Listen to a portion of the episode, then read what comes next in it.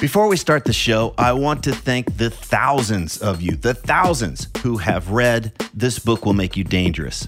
Many of you have told me that the book's unique way of exploring fear, confidence, and purpose has had a lasting impact, that it's much easier for you to get clarity and direction about what really matters and what you want to do in this lifetime. It's also amazing to hear that quite a few of you have read it multiple times and even bought copies for friends. So thank you again.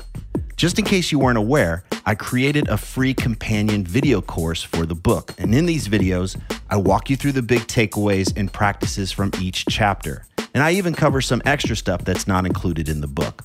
Information on how to access the course is in newer versions of the book. And if you own an older version of the book and you don't know how to access the course, just hit me up via the contact form at tripplanier.com and we'll get you all set up. And one last thing if you're one of the thousands who have already read the book, please consider leaving an honest review on Amazon so that others can decide if it's right for them. Again, thank you so much for reading This Book Will Make You Dangerous. And now, let's start the show.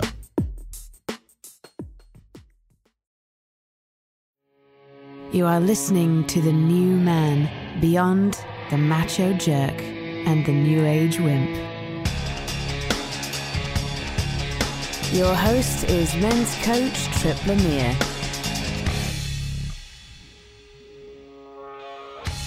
Do you feel alive or do you spend most of your time just existing?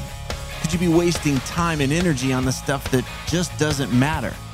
And would you live your life differently after facing your own death? I don't want to spoil anything about the story you're about to hear, but let's just say Dave Baker has a pretty amazing tale to tell. He has spent his life being highly active, both as a competitive athlete as well as a lifeguard with the Wrightsville Beach Ocean Rescue Program. 11 years ago, he should have died, but obviously he didn't. And today, we're going to talk about what happened and how this event has shaped the way he chooses to live.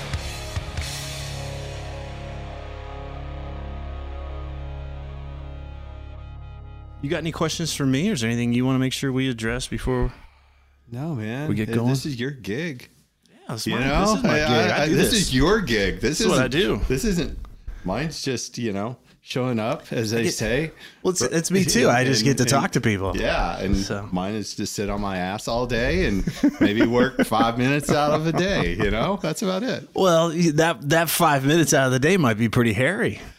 That five minutes is what I like to tell people is that if we had a 40 hour work week, we basically do nothing for 39 hours and 55 minutes. But it's the five minutes no one else wants to do is what we do. Yeah. So, yeah.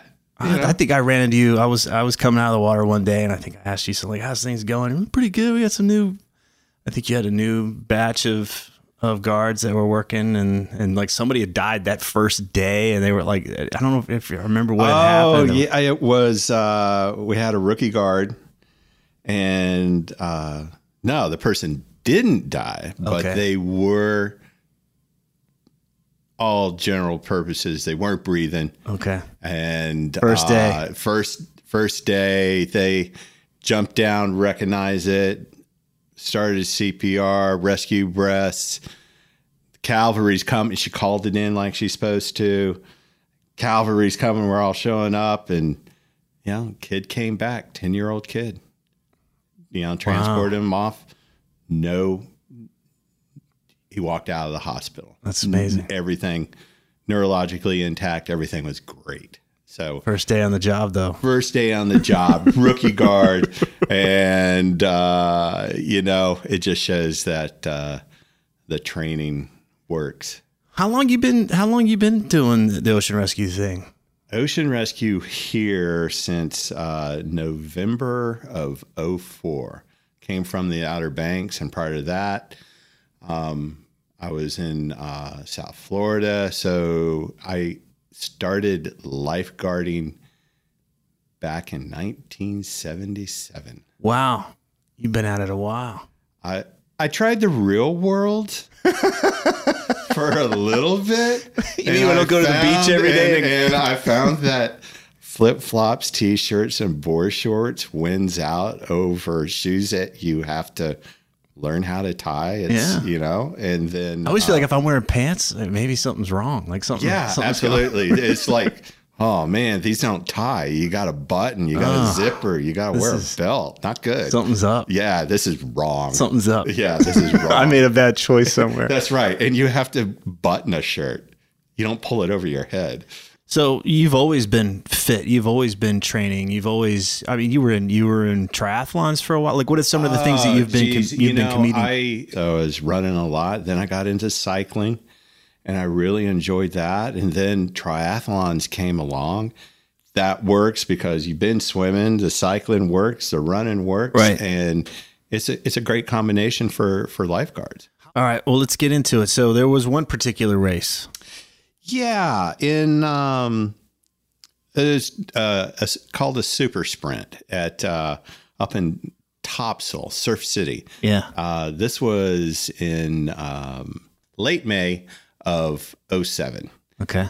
And uh, I've been training, and I was like going, "All right, this is going to be great because it's it's a swim, and that's the only time you swim. But then you do a quick sprint, then you do a bicycle, then you do another sprint, then you do a bicycle, and then you do a run, and then it's over."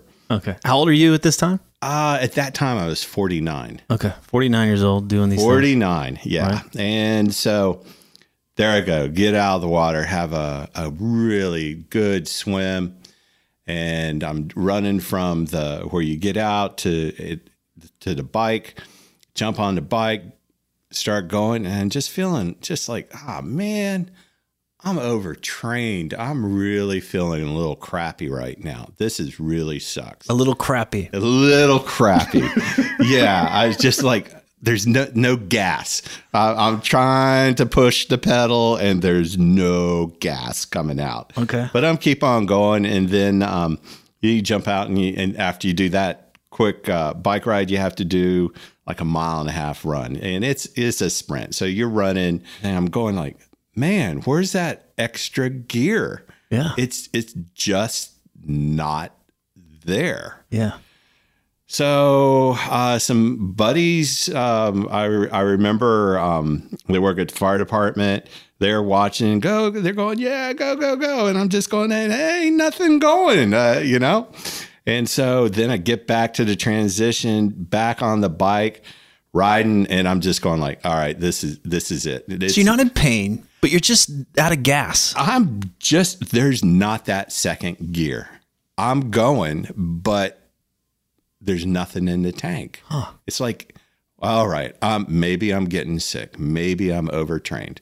Right. So I'm I'm doing that last uh, bike, and I'm coming into the transition, and I just said, and I have never DNF, which is did not finish Right. and I'm just like going, all right, I'm not doing the last run. That had to be a um, big decision. It was it was just one of those things back of my head. I'm just I'm too tired. Yeah. I it's it was just really weird, Yeah. but I couldn't put my finger on it. Ah. So I said, all right, calling it a day. Put my bike up, grabbed my stuff, watched everybody finish, yelled, cheered, picked my stuff up. You're still standing around and you're just Still standing around, everything like that.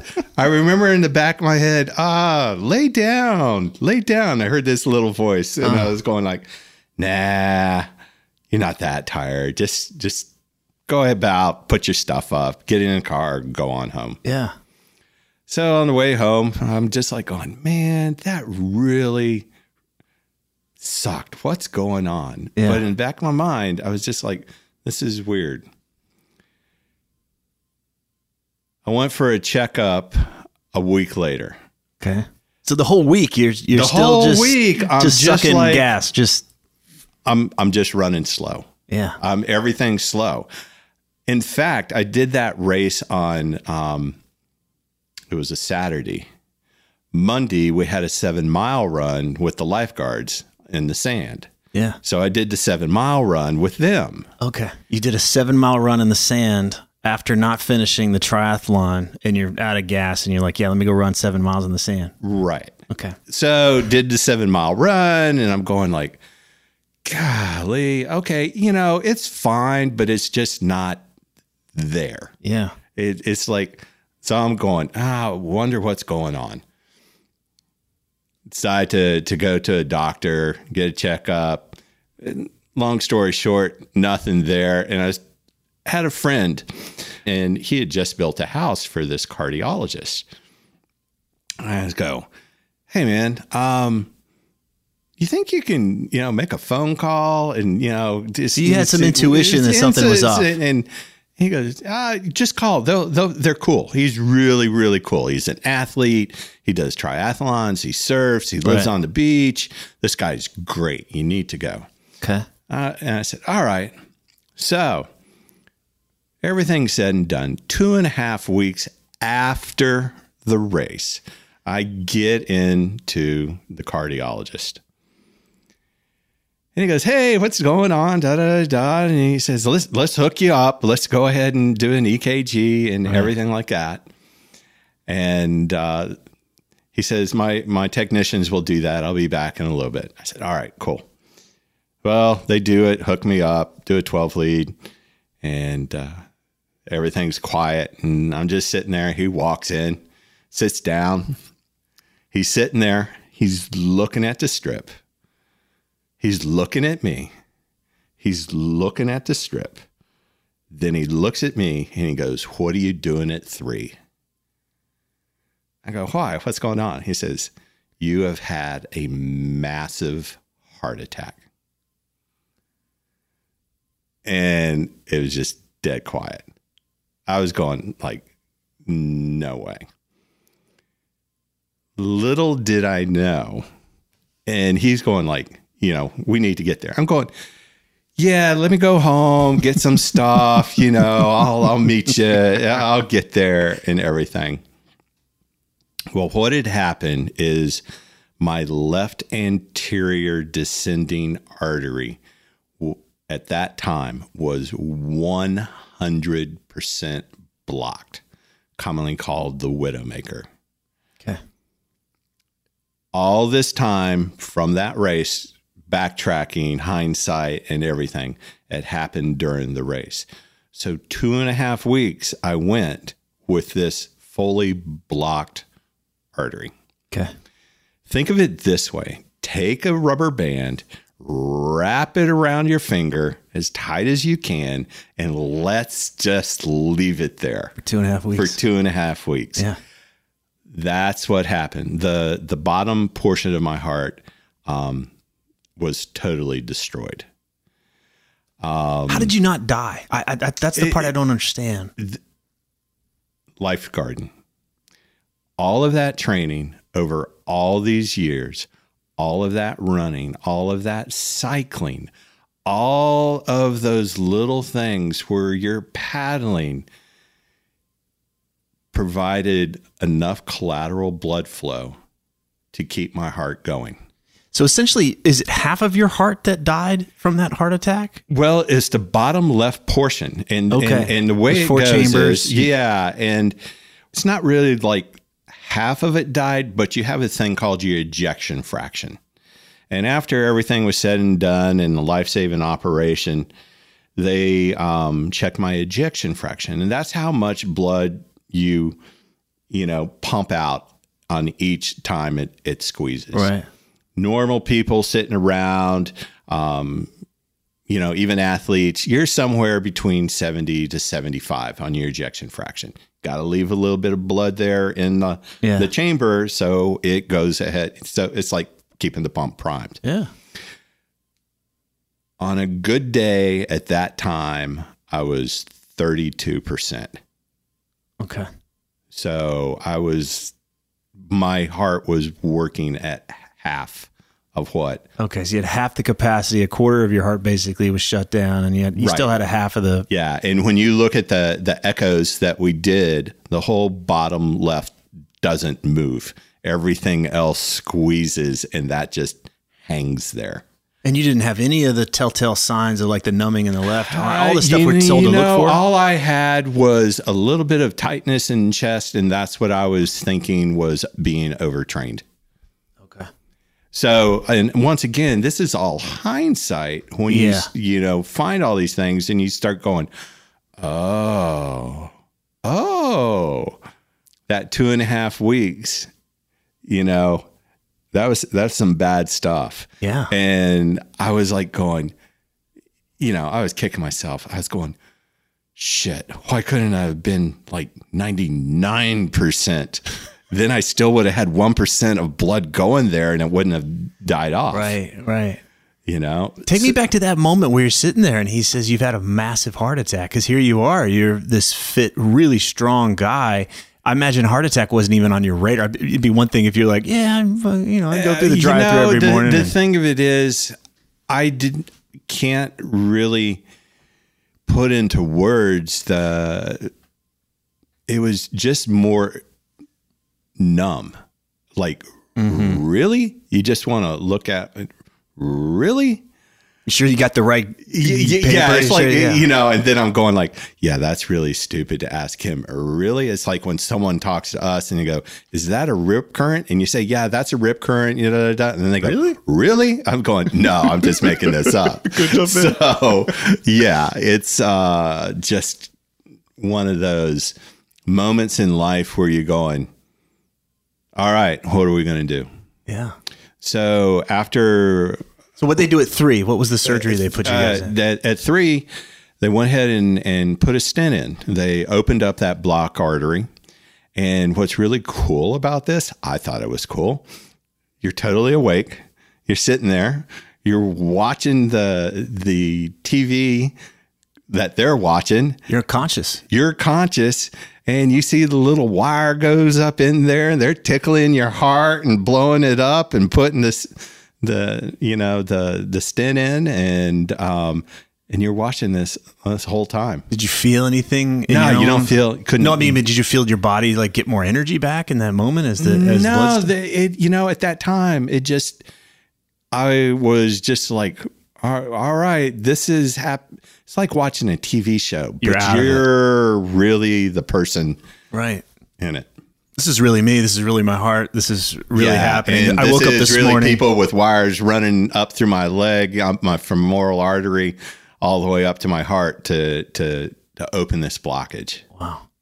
Okay. you know so they did that operation went great um, then you go into um, cardiac recovery and everything. And i remember this. This was like one of those okay that's that's that kind of hurt is they the there's more or less i forget what it's called kind of like a sleeve they stick up your femoral artery so you don't bleed out while they're going ahead and um, running the wires up. And it has kind of like little baffles on it and, Okay. and everything like that. And they had to take that out. Okay. and they said this may hurt a little bit. I was going like, okay, and they take and they they pull it a little bit, and then they wrap their hand around that again, and then pull some more, ah. and it's like, you know, and then they have to lean on that femoral artery all their weight so you don't bleed out until it clots and then they put like 10 15 pound sandbags on that and you s- sleep like that to make sure everything clots up Wow. yeah but when they pulled that out that was like yeah okay that was that was different That was different. that was different Okay. yeah All right, so you get out of the surgery, and then what's life like? Uh, What are they telling you? Like they're basically because yeah, what are they telling you after you have this surgery? all right that's one of those things you you just go home and you're trying to process Yeah. and then they get you into to cardiac rehab. Okay. Cardiac rehab is just a phenomenal.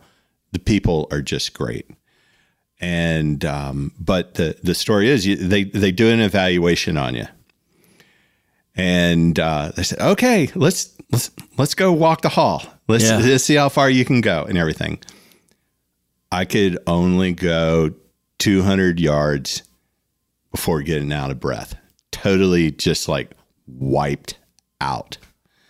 Post op. This is post op, everything, and they're they're doing evaluations, and they go, okay, and they they start everything, and I talked to the cardiologist and to the cardiac rehab people, and I said, I don't want to be a mall walker.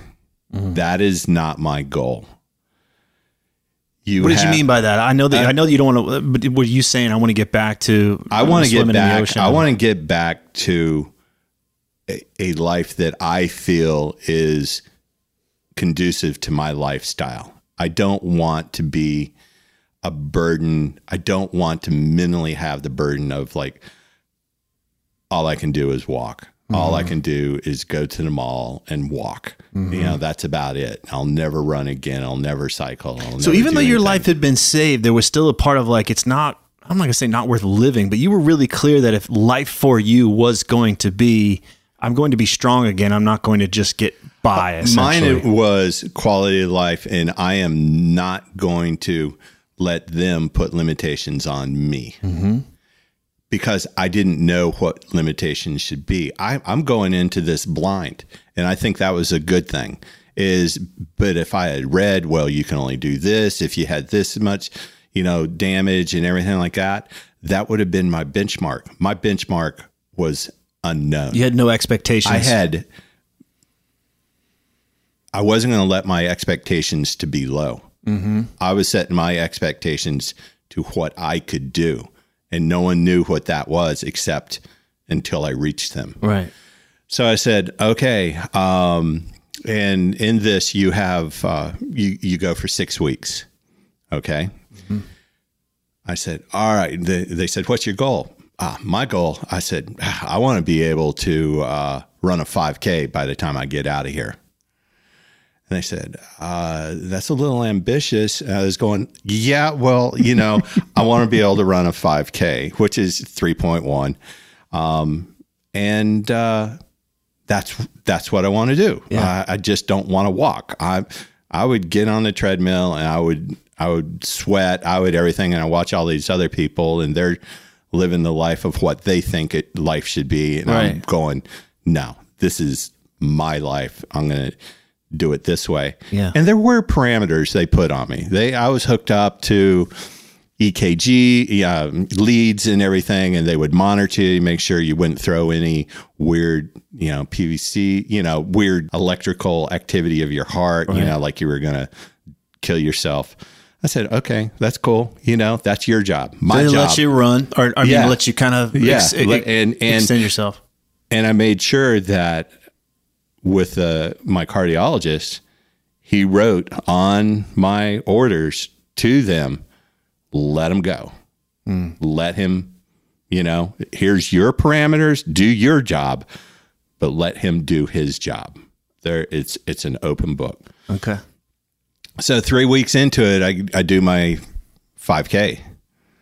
Three weeks. After, three weeks in the rehab, you're six, five and a half, six weeks out from Yeah, from your from your heart attack. You you run a uh, you run a five k. run a 5k. Okay. So I was going like, all right, this is good. Mm-hmm. And so I keep on working, keep on working, doing what I'm supposed to do. Uh, last day, I looked at um, the uh, exercise physiologist there and I said, I'm running a 10K. I'm going to do it under an hour. You know, so, you know, to, that puts you in a nine minute, you know, 930 something pace mm-hmm. and everything like that. And he says, okay, all right. You know, we'll watch you. And so I just started running. You know, I did a Forrest Gump. I just ran. and I did it. I did my 10K in like 58.42. I still have the printout. I from the the exercise phys. I got it in a book. Yeah. You know, so I did. I I went there my last day. I finished up. I did a 10K. What did that mean to you? Because I, you know, on one level, there's the process, right? I love to run, so I go run. But it sounded for you, it sounded like running this 10k and running it under a certain time meant something. So, what did it mean to you? What did it say to you about yourself or, or about your state of your life? It said that my I could live the quality of life that I was looking to do. I wasn't going just to exist, but I was going to be able to do things that athletically that I'm going, okay, I'm not going to be as fast. I can live with that. Mm-hmm. Yes, there's parameters that you put on me. I can live with that, but I'm not just walking in the mall. Mm-hmm. And that would mean, what does that mean to you if if if we were to see Dave Baker? Hey, I haven't seen you in a while, and, and we see you walking the mall. What is that? What did that story? What does that say about you if you're just walking the mall for you? To me, it means that I'm like everybody else. And and that I listen to what the statistics say. And that I know that I should be happy that this is your life. Well, that's not my life. My life is being outdoors, being active mm. and doing things. And that that when I did that 10K, it was the sense of accomplish, accomplishment that I did this in six weeks. Mm-hmm. What am I going to do later on? Was that a big driver of the when you said I was like everybody else? That's a that's a big driver for a lot of people to not be lost in the crowd, to not just be another face in the crowd, to not just be another herd follower, so to speak. And that could be another form of death, right? We feel that when we lose our identity. Um, is that a big thing that drives you in, in your athletics and your in your endeavors in that way to like this is where I, I exist? Is that a part of I, it? I think um, it it does athletics and and being out there. I'm no longer the fastest or anything like that, but at the you know over the years and everything, it's just such an intricate part of me. I grew up in a family that was athletic. My father was running ultras before ultras were cool. He's run from the Mississippi to the Jersey boardwalk. He used to do 24 hour races, runs. Right. He used to cycle. He would cycle cross states. He would do all these things. My mom even ran when we were li- growing up in South Florida. this is who we are, This is right? this is what we did. Yeah. Yeah. You know, it is was where- this is how a I grew up. family that always was moving forward and challenging themselves. And it's not against other people, but challenging yourself. Yeah, I get that. because there's a piece if you if we were to take that away, then it's like, well, then who am I? Who am I if I'm not able to go out and move my body in the way that I want? Like that, you've you've taken away like this lineage that I'm a part of. I don't get to do that anymore. And, and being a mall walker means that's not me. That's not who I am. Right. And, you know, and I was trying to figure out, all right, what am I going to do during this time? Like, if I couldn't get to that uh, 5K or anything, I was going, like, what am I going to do? What am I going to do? How am I going to challenge myself? And I was going, well, shit, you know, if I'm going to walk and that's all I can do, I'll be the best damn golfer there is. I'll pull my own bags. I'll walk courses, but I will play golf. Okay. You know, I was already I'm just trying not whatever up. I'm going to do. I'm not going to sit still. Is I'm, what I'm not getting. going to sit still. Yeah, like that's where the death is. Is like being somebody who Mm-hmm. just sits still. Yeah. Yeah. So anyway, after rehab, um, I was going like, all right, next challenge, next challenge. So that's six weeks, eight months from the on from my heart attack. I was going, what am I going to do? Oh well, hey, there's a half marathon coming up. So I decided to go run a half marathon. Your doc's cool with all this. Yeah. He gave me parameters. He says, you know, it's your life. And during this time, they were wanting to put an internal cardiac defibrillator in me, Yeah. and uh, which is for sudden cardiac death. In other words, you it's to save your life. Um, and I said no. Why? And they because and they kept going but your ejection fraction is so low.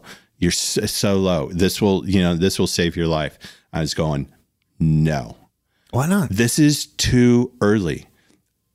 My mind hasn't wrapped around what has even happened to me. Okay. and you're telling me you want to do this and i'm going to have another setback it's not going to happen this is not the quality of life i want And you just you, you didn't get that they were trying to save your life. You just saw it as another physical something that would slow you down physically. Is that what it was? I saw it as a it mentally I couldn't handle it. Was it the best thing for me at the time? In their minds, yes. But as they say, wait for the rest of the story. Mm. You know? So I just said no. And they kept going, well, and they said, it's your choice. I go, all right, no big deal. It's my choice. Mentally, I don't want the setback. I don't know if I can handle it. Everything's going fine for me. Let's continue. Mm-hmm. So, eight months out, go ahead and run a half marathon. My goal was to do it under two hours. And I did. I came in like 158. That 58 has, seems to work well. And then um, after that, um, there was a um, half Ironman I wanted to do. So that was about at 11 months. So I said, all right. So I did a half Ironman, which is 1.2 swim, 56 on the bike, and then an, uh, a half uh, marathon. Did that, finished great, fine, did fun. Then one year, one day, I went back to the same race that I had the heart attack. That was the most difficult thing to stand there at that starting line. The monkey, let me rephrase that. The gorilla hmm. on my back was huge. The emotions were just, I, I, I still to this day, and we're talking 11 years later, I can't explain it. But I did the race, great swim. Everything was going fine. I was on the last run. I was in first place for my division and everything. And the Walking Dead division, like this. literally, I, I, you know, it was like I was having a phenomenal race. I was having the race I should have had a year before. yeah. and I was a half mile from the finish, and um, the guy that actually beat me passed me. And there was a part of me that says, Serge, you got this. And another part that said, that's okay. He hasn't gone through what you have, and you don't want to wind back up where you were. So I, I just said, I just kind of kept my own race, let him let him go, and it taught me right then and there life was back to normal. A year later, you were you were actually one, competing one to win. year, one day. Not like I finished right. Everybody's standing around at midnight and they drag me across the line. Nah. It's I was competing. To I was win. competing and I wound up on the podium. So I went from nearly dead to on the podium in one year.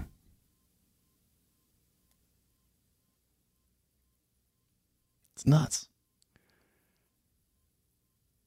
It's the power of knowing that you can succeed. Don't let other people tell you what your limitations are. Define your own. Well, let me ask you about that because where was death in your mind as you were pushing yourself, right? It, it obviously, if people are, you know, hey, maybe you should put a defibrillator in, or you should do some of these things. Where where was your relationship with your own mortality during this time? That's a really good question. And that I th- think it was the ability to sit back and accept that we all have a limited amount of time on this earth. And you choose how to use your time. And that I wanted to be a participant in life and not a spectator to it. And I was comfortable with that mortality bit in knowing that I was doing something that makes me happy. And since then and other things, I've I've talked to people and even while um, I'm paddling and doing things, is that um, I've told them if I die doing while I'm doing this, because I do have major heart disease, I do have major damage. You know, every day is a gift. Don't be sad in that. You know, you can be sad that I'm gone, but realize I'm doing exactly what I want to do. How many other people get that opportunity to enjoy something like that? Like if I'm paddling and I happen to have the big one and die, I'm doing something that I thoroughly enjoy and love. I'm I'm outdoors. It's at you know, mm-hmm. I'm I'm doing something that drives me and and inspires me to to do things because it's just such a, a wonderful thing to be able to do whether you're running you're you're cycling you're paddling. Um, it's it's a it's a gift you know? Why should you squander that that gift? And that um, you know you, you die you die. I could you can get in your car and you could die right. tragically that way. Mm-hmm. But I'm doing something I love. So I looked at I need to embrace each day. I need to try to be a better person each day. Mm-hmm. Do I succeed? No, I feel like everybody else, you know, some days are worse than others and everything. But I, I think about it. I am a fanatic about watching sunrises you can go to my Instagram and it's all sunrises. I got I got another one, right? Like I got another day, right? yeah.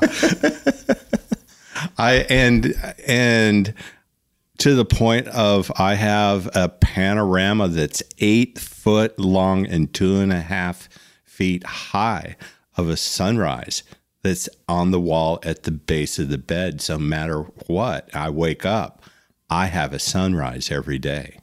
What's it mean to you to see a sunrise? It's the beginning of a new day, and you choose how to, you know, it's you choose how it's going to go.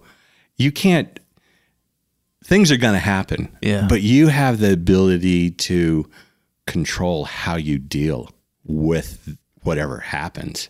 Yeah. You can get upset or you go, eh, oh well, you know. Well, the thing that sticks out to me is that, you know, there's this there's this thing where we are physically alive. Maybe we're walking the mall, right? But that's not the that's not the in from your perspective the act of living. Right? That that we can be just getting by, we can be surviving, but then there's being alive. There's living our lives and that you've been really clear to take a stand for living your life, not just existing, not just getting by. Right. And and since that time, just I I have challenged myself every year.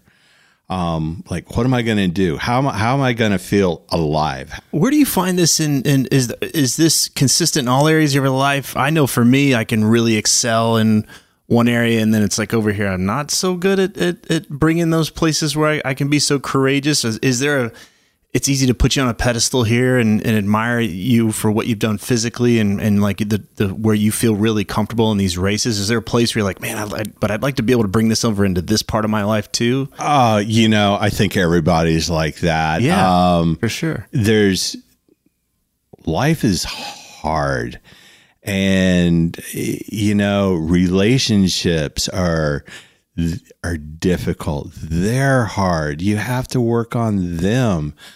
And and finding people that are willing to discuss and talk openly and and communicate um, is is really what it takes. Yeah. But genuinely to find people that genuinely will tell you exactly how they feel and not sugarcoat it, that's difficult. And that's difficult for people because a lot of people don't want to hurt someone, but it still hurts the individual because they're not being a hundred percent right. open. It's the short term. I'll avoid any kind of discomfort here in the moment, but it, it, it acts like a cancer in the relationship, which is Oh, like I absolutely. can't really trust this person to they'll only be my friend up until a certain point and then they're not really going to be my friend. They're not they don't really have my back cuz they're not willing to go into a place where it might be uncomfortable. Right.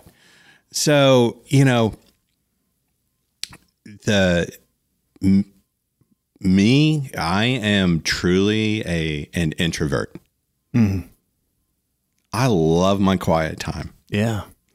I can handle two, three people that I know. I'm good with that. I'm very comfortable. You tell me to go to a party and just show up, Me too. Shoot me. that is beyond. But you're a pretty popular guy around here. Everybody But the thing of it is, everyone wants to talk about stuff I really don't care. I leave work at work. Yeah. I don't. I don't. Yeah, it's exciting for other people, I guess, but Yeah. I've been doing it for so long. It's like, yeah, okay, it's a job. Yeah. It's it's, the a norm. job. It's the, the, norm, for you. Yeah. Yeah. So, but yeah, talk going into a big party. No, man. If I have to do a, a You'll a go do a you'll go do a 13 mile run instead of going to the party. yeah, like before coming here, I, I, I paddled 10 miles. I did. It was like, oh man, okay, this is okay. I can do this. Well, that's but- it, right? It's like that's where our edge is, right? We might find it, it's not physically comfortable to go do some of those things, but that's where we emotionally we may feel more comfortable to do those to go do those things. It's different for everybody, right? But our edge might be oh, having this conversation. Shit, I'd rather go spend the morning grueling, you know, dr- grinding it out in the in the in the boat instead of dealing with the people or whatever. Like I've got my versions of that too. Yeah. Right. And um but the the thing of it is on sure, I would love to be able to bring a lot of those things in to other aspects of my life. Right. But I also go I try to keep the stress level fairly low Yeah. in my life. Yeah. So why should I subject myself to that? Well, that's amazing, right? Because you're the guy that's like, this is what I find fascinating. We all do this, right? I'm not. This is why I just love this about human nature, right? Which is, I'll go push myself over here, and somebody might be like, Jesus, you know, why is this guy grinding it like this? Like you, the, the list of things you talked about doing in your as you were recovering your heart, right? That's grueling to do that seven mile run in the sand. Like if you told me I was doing that tomorrow, I'd be like, I'd be up all night. Like, God damn it, I'm not doing. Gonna do. And you're like, cool, let's go do a seven mile run in the sand. But like that, you know, but where the stress comes in is different for everybody. That that place where it's like, oh, this part, oh, that's that's difficult for me. I might rather go do this other thing. So we can. It, it's. I think it's fascinating because we can easily project on other people. If he's able to do that amazing thing over here, he must have it all figured out. And I'm not saying that about you in particular, but it's just what's what we do. It's just easy to look at people and just say, oh, across the board, they have that level of success instead of seeing it as like these peaks and valleys. Like, oh, he's really good at that thing, but he might be complete shit at his finances or, you know, in a relationship or whatever it might be for whatever's challenging for that guy. Does that make sense? Oh yeah, absolutely. Um, but you know, now I'm you know I'm 60. I'm going to turn 61 next month, and um, you know I'm I'm finding that it's okay to say no. It's okay to you know Before be why? Why was person. it? Why wasn't it okay to say no? I just I want to learn from you. Yeah, yeah. What was it? I I think it, it's you know sometimes you feel like you have to be everything for everybody. okay. Expectations. I gotta meet. I gotta meet and expectations. um, that I that's just not who I am. And the thing of it is, with the heart attack, it changed me. And I would not go back and change things to not have the heart attack. I think it's made me a, a better person.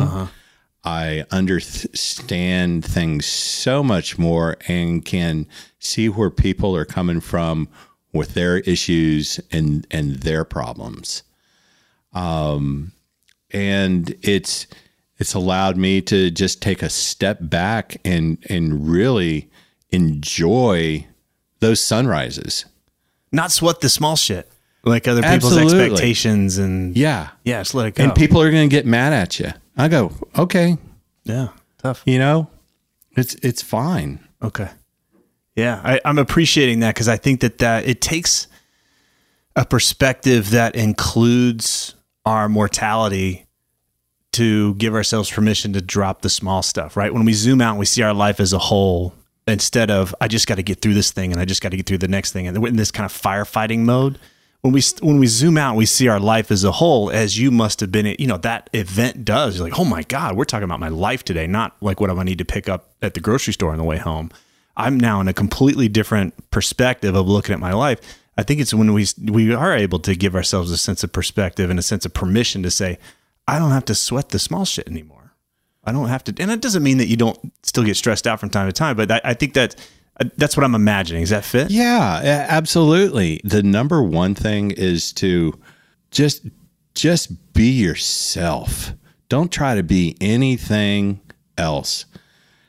Because once you do that and you feel comfortable in your own skin, nothing's going to stop you mm. because you know who you are. And and it's taken me, you know, up until a heart attack and time after that to sit back and go, just be you, embrace who you are. Yeah, I love that. I, I, that the whole pressure of trying to meet expectations is such a drag, and I love this message of just have the guts to be you. It's the it, it's gutsy. It's real gutsy work to, to to simply be who we are. Own what has us feel free. Own what has us feel alive and at peace and and and and love and connection with others. And that's that's hard work if if we've shaped ourselves to be who others want us to be or who we think we should be. That ideal in our mind. It's really mm-hmm. challenging. It is. It is. And I'm happy now in a lot of ways that I never was. I'm I'm at peace with so many things. Oh, do I have bad days? Absolutely. You know, but the um the pure joy of waking up in the morning eh, th- there's a lot there. Yeah. You know, you open your eyes, you're going, all right, here we go again. If these interviews are helping you, then please visit The New Man on iTunes and leave us a positive review so others can discover the show more easily. Thanks for listening.